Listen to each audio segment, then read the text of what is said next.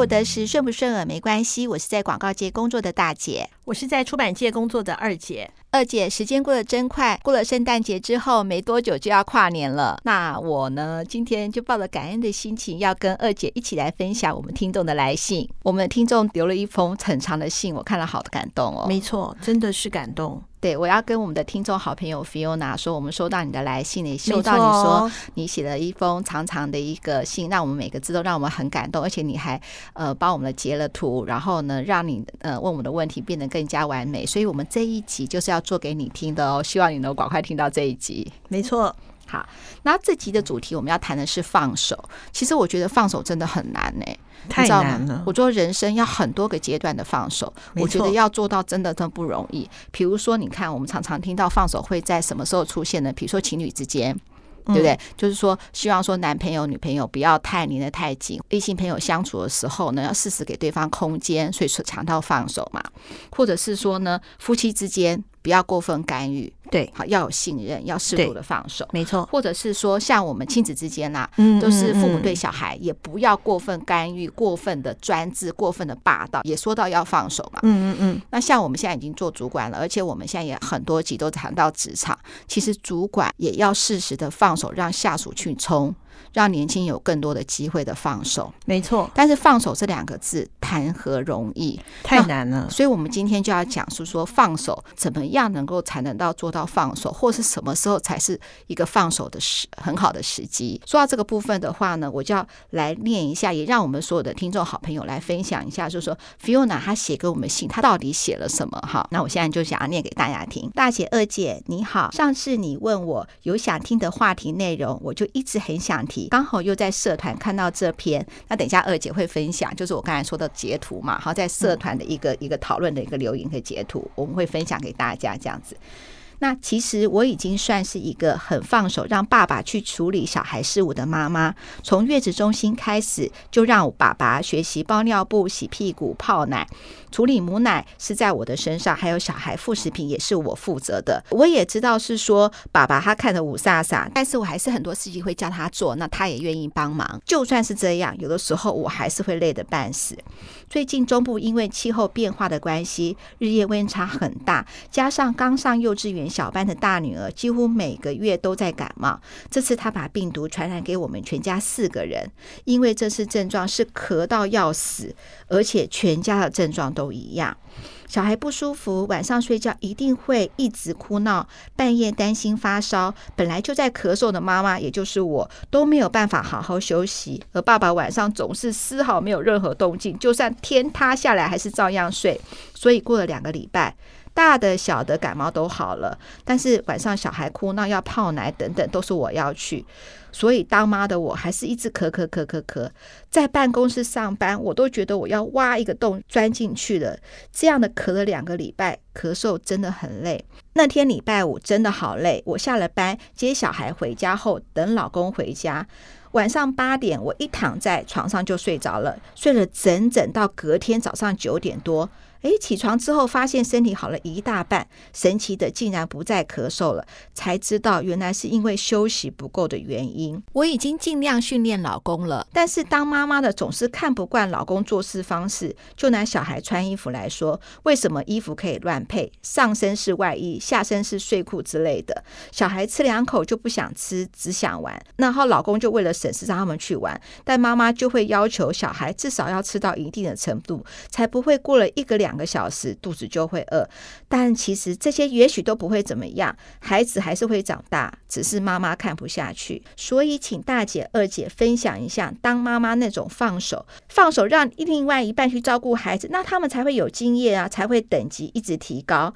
当然，我知道台湾的风俗民情，这些年轻的爸爸，很多爸爸都已经会照顾小孩了，只是比较笨拙而已。而且跟日本、韩国比，台湾妈妈应该很幸福。但是我为什么还是觉得一直在搞死我？自己就他的来信了，然后呢，我想问一下，听完的时候，我第一个感觉就是，我好想想抱抱他哦，他好辛苦哦，我可以体会那种小孩不停的一直生病，然后一直要照顾那种焦虑感呢。他当然他一定很辛苦啊，小朋友身体不好的时候，妈妈的心一定是最焦急的。但是我看到另外一个，其实他已经有一个算不错体贴的老公了。他是愿意做的。呃，我记得我们那一代吧，算我们大姐二姐这一代吧，那时候可能比较男性主权至上的那种观念，所以那时候主动帮忙的男生比较少，反而是现在的年轻一辈的的爸爸，我觉得已经很愿意出来帮忙了。那当然，这里头就有讲到他截图的那一个，我觉得截图的那个也要让听众朋友们听一下，我们也要帮那些被号称为猪队友的爸爸们说话。那你现在是不是就可以念一下那个所谓的猪队友？然后他在刚才那个 Fiona 说，在社团上看到那一篇，那那个爸爸在社团留言内容到底是什么？好啊，好啊，我念一下给大家听众好朋友们听哦。看了好多妈妈们一直说着，我又一个人要照顾小孩，又要忙这个忙那个，又要干嘛又要干嘛又要干嘛。先生不是不帮忙就是木头，工作回到家什么事情也不做，点点点之类的话。其实有时候当先生的我们不是不帮，只是不知道从何帮起。怎么说呢？每每看到老婆一下子往东拿那个，一下子往西找这个，上上下下的，我都雾里看花，然后。看着老婆用着用着，他就生气了，然后我就被骂得一头雾水，莫名其妙。其实很多的时候，用什么东西之前，建议可以先开开金口，请老公帮忙一下。我想你的老公一定会很乐意帮忙的。这个时候，妈妈们一定又会说：“这还用说吗？都已经到这个时候了，还不知道要做什么吗？”对，我要告诉你们，没有错，我们就是真的不知道要做什么，要做要怎么帮忙。相信我。大部分的男生真的没有几个是心细的，你们羡慕的神队友只占总百分比的百分之二十五还不到，请不要问我数据哪里来的，我也不知道。所以请不要再有那种我看你什么时候要过来帮忙，或是我看你什么时候要去用的这种想法。我告诉你，你不说，他真的永远永远。都不会知道是真的。与其自己生气忙到长皱纹不美丽，何不直接声控呢？其实方法很简单：一，把你想要老公帮忙的事先教会他。例如，小朋友要放洗澡水，第一次先喊“小朋友洗澡喽”，然后再请老公帮忙放洗澡水。注意，这个时候他还用危险的那个惊叹号来两个符号，一定要先喊“小朋友洗澡喽”。这是关键字，多试几次，请老公放水。以后老公只要听到“小朋友洗澡喽”这个关键字一出现，他就会立刻去帮小朋友放水了。还有很多时候可以利用这些小方法帮妈妈的减轻负担，以后就不用大呼小叫的把自己搞得很累。快试试看，当个聪明声控妈妈。然后他后面有很多的 take，就是其实也不是每个人都适用啦，只是觉得我们就是笨呐、我就是你有叫我就会做的那种爸爸，机器人老爸。其实我觉得用关键。关键字也不错，就像我们在网络上搜寻东西的时候，不是也用关键字吗？我觉得这个关键字方法真的是不错，而且是用声控的，我觉得挺好。我自己觉得哈，从他这个部分啊，嗯、呃，就是说执着的那一方好了，我们也不要限定说是男生或女生这样子。嗯嗯嗯、比较执着的那一方的话，都会喜欢，就是说当事情不如预期的时候，第一个反反应就会碎碎念。明明就是说，呃，执着的那一方，或者是说比较被动的那一方，即使是这样子，可是他们都想共。共同完成一个结果，嗯，但是在共同完成结果的那个当下的时候，一定是取其不平衡嘛。在不平衡的时候，就会需要沟通。我以前也是很爱碎念，就像之前二姐在节目里面就说过了嘛，就是的，狗改不了吃屎，当妈的改不了碎念。尤其提醒执着的那一方，千万不要说我这样告诉你是为你好，其实这都是在抒发情绪，就是像之前听众告诉我们的嘛，就是为我们自己好。只是我们自己要舒服而已，并不是。就像我念我的小孩的时候，我都会说妈妈是为你好，哎，或是念我老公的时候是说拜托我是为你好，哎，我在念我的下属的时候也告诉你要说拜托你碰不到这样的老板了，我是为你好，哎，都会有这样子，因为我们讲的所有的话都带有情绪，就会让对方招架不住，就算他想细细听、好好听，都会招架不住。好，那如果是这样子的话，我觉得要放手，干说执着的一方嘛，就是我们。执着的点是什么？我们的雷的点是什么？嗯，我们不要是说列出来说要对方做什么，或者是说规定对方要做好什么。既然我们已经决定要放手了嘛，对，我们就列出来那个雷的那个点是什么？怎么说呢？比如说好了，嗯，像我说我要放手，要给我年轻的人，我的属下下面往前冲，我自己会列点，列点不是给我的属下看的，列点是告诉我的是说什么？有哪几点？嗯嗯嗯。是我不可能放手的，比如说，我觉得报价单最后一定要我看过。哦，我懂，我懂，我懂，就是我要列出我一定就是我的雷点。嗯，我永远不可能放手的那一点就先列。嗯，要告诉对方嘛，这些我是不能放手的，就直接就列好了。也就是我这执着点，那我列完之后，我再去想，还要列完以后还要想，真的没办法放手吗？每一张报价单我真的就要看吗？我可以先做一点点改变，嗯，比如说十万块以下的我就不用看了，十万块以上的我就一定要看。嗯嗯嗯，但是如果我列出这个的话，我就要告诉我自己，不是告诉别人，十万块的案子就算是搞砸了，不如我的预期，就要放手，就是 let go，这样的损失是我可以接受的。其实你说的那个放手，其实它在职场上叫做 MVP 啊，最简。最简可行产品 MVP 不是指那个球场的最有价值的员的球员哦，是用最少的成本去测试可不可行。其实这个部分我有在做。嗯，那比如说像以他来说，Fiona 亲子的关系就好，你就把他那个雷的点，比如说我就是不喜欢看到你让小孩吃素食，我就不希望看到小孩子把地上的东西捡起来吃。那你再反过来看，想想看看，是说我虽然列了这是我的雷点，我把我的雷点都列出来了，其实后来想。想是不是不是这么重要？对，如果不是这么重要的话，就表示说这个你就要放手了。就算他吃了肚子，嗯，就算拉肚子好了，就当一种那个整肠嘛，就是整肠嘛，拉拉肚子 整整肠嘛，嗯，要这样子。那我再把它讲得更清楚一点，就是我们可不可能放手？我可以放手是哪些？我不可能放手是哪些？我可以放手，就一定要试着眼不见为净。我这边举一个例子哈，因为做节目的关系，也会常常跟我女儿聊天。她觉得我国中以前，我很多事情都非常专制，要盯她盯得很紧。那国中以后，她说是不是因为妈妈？是不是国中以后很多课本都看不懂了，不再盯了？也是。我那时候想说，哎，是好像是。后来想想不是，我忙死了。嗯，我根本无暇顾她。所以我也只能让他 let go 了，就 let go 的时候，他现在也很好啊。嗯，所以要怎样做到？所以我这样提醒我们的听众好朋友，就是你刚才二姐讲的，这个损害是你可以承受的话，你就真的要做到眼不见为净。那如何让自己真正做到眼不见为净呢？就是我有一个朋友的女儿，第一次谈恋爱，就谈恋爱没多久的时候，她男朋友就跟她反映是说，好像跟她在一起很有压力，她自己也觉得。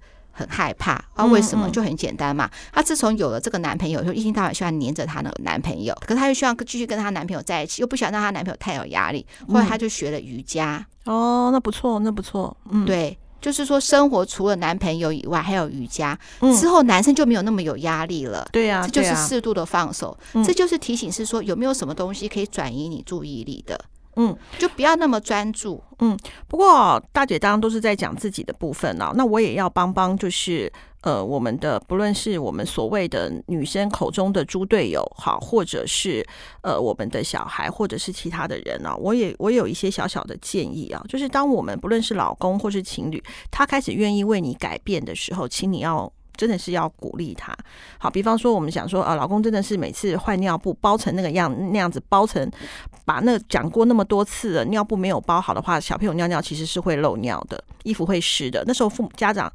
呃，妈妈可能就会很生气，可是他已经愿意做了，虽然湿了，好，那你看到，但是你不要骂他，说你看你这样小朋友容易感冒，哎，怎么会这样子呢？一定会心急，会责备嘛。那可是这个时候就请你咽下后面的话，你还是要谢谢啊。你看你没有弄好，我下次要这样子弄，就还是要鼓励他说谢谢你，我们下次要这样包一下。你可能你可能忘记了，这样他就会有第二次，就会有第三次，他就会愿意。那当然他就会越来越好。那还有一个啊，就是我发现呢、啊，小朋友啊，其实呢，小朋友好像跟妈妈在一起的时候。特别会闹情绪，特别会那个，因为他最爱你，所以当他闹情绪的时候，他会得到你的关注。你有没有发现，有的时候我们说小孩子自己教都教不会，别人教一教就会了？为什么？因为小朋友对你会撒娇，他对你可以耍赖，他对外面没办法，他就没办法了。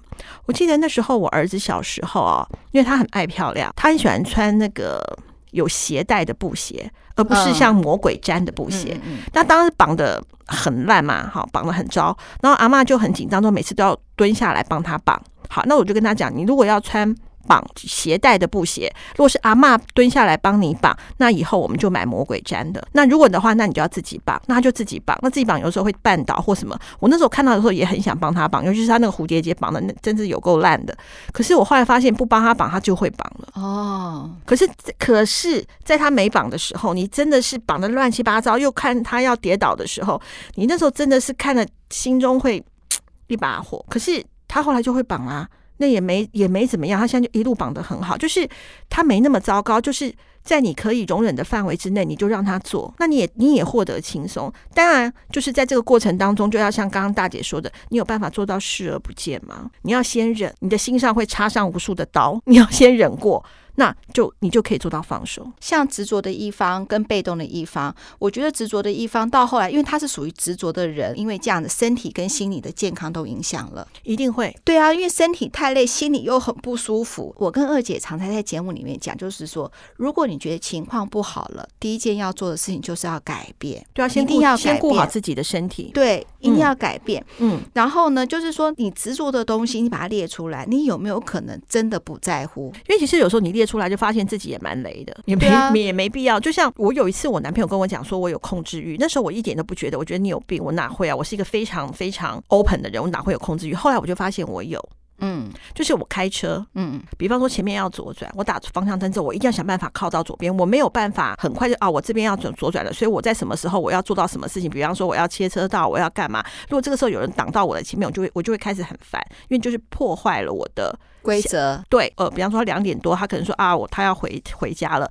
我大概一点半就会提醒他说，哎、欸，快两点了，你可以走喽。哎、欸，两点了，你怎么还没走啊？哎、欸，两点半嘞。有一次他就 他就有点生气，说你是在赶人吗？你是要偷人吗？你不然你干嘛？时间到叫我一定要赶他走。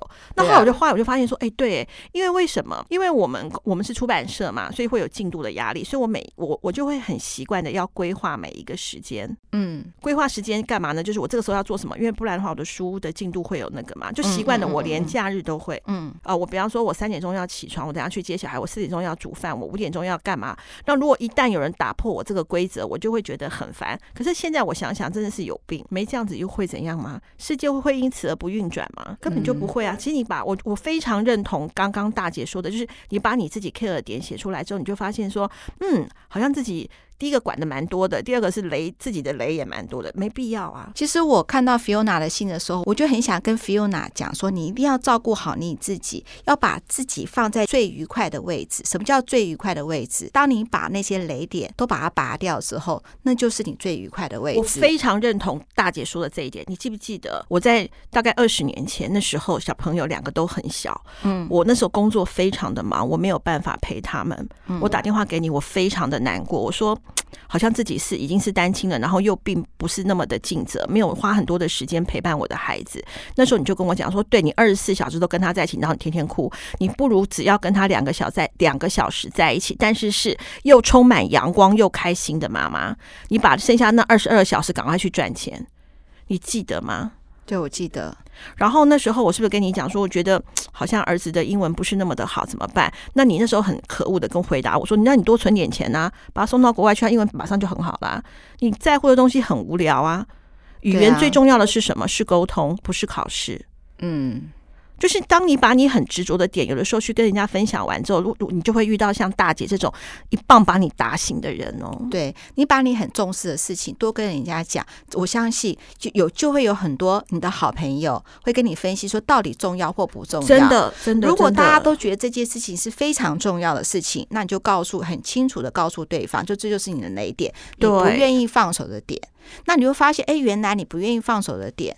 越来越少了，那你就把你就等于是说，你把你放在一个健康的、对愉快的位置了。对，而且你也发现你自己是一个非常有弹性的人。对，然后接接下来，我相信不管是面对你的儿子，或面对你的老公，或面面对你任何的人，你都会有一个快乐健康的关系。没错，嗯，其实我今天有埋一个梗，我好想做，但是我怕大姐骂我。后来想想，我自己要不要憋住？你在说做要做这一集的时候，我想到一首歌，哎，什么歌？就是那个李圣杰的手放开，他的歌词其实非常的好，非常适合哦。他说我不用唱的，老板要用唱的。其实我刚刚也一直练，后来发现可能会破音，那我就算了。好，就是我给你最后的疼爱是手放开，不要一张双人床，中间隔着一片海。感情的污点就留给时间慢慢漂白，把爱收进胸前左边口袋。最后的疼爱是手放开，不想用言语拉扯拉扯，所以选择不责怪。所以你想想看，它里头每一个字，其实我们撇开是那个感情的，就是如果我们真的爱对方，我们就手放开啊。我们我们手不放开，我们就会吵架。嗯。因为一定会埋怨嘛，就想说，芳姐，我不是跟你讲过说不要给小朋友吃这些吗？你在搞什么东西啊？为什么一开门我就看到这个？对。你就会生气啊！那你生气的时候，可能是他其实搞不好根本就没有吃。小朋友做了一件很好的事情，他给一个小小的奖赏，他可能就只给一块饼干。可是你刚好没有看到前面，你只看到那一块饼干。也要跟 Fiona 或者是我们那个所有的听众好朋友讲说，执着的一方跟被动的一方，我觉得被动一方是幸福比较多的。我们要当当被动的一方，不要当执着的一方。不过如果你的个性跟我一样，喜欢当执着的一方的话，就可以参考大姐的一个之前的建议，就是说你把你所有的雷点先写下来。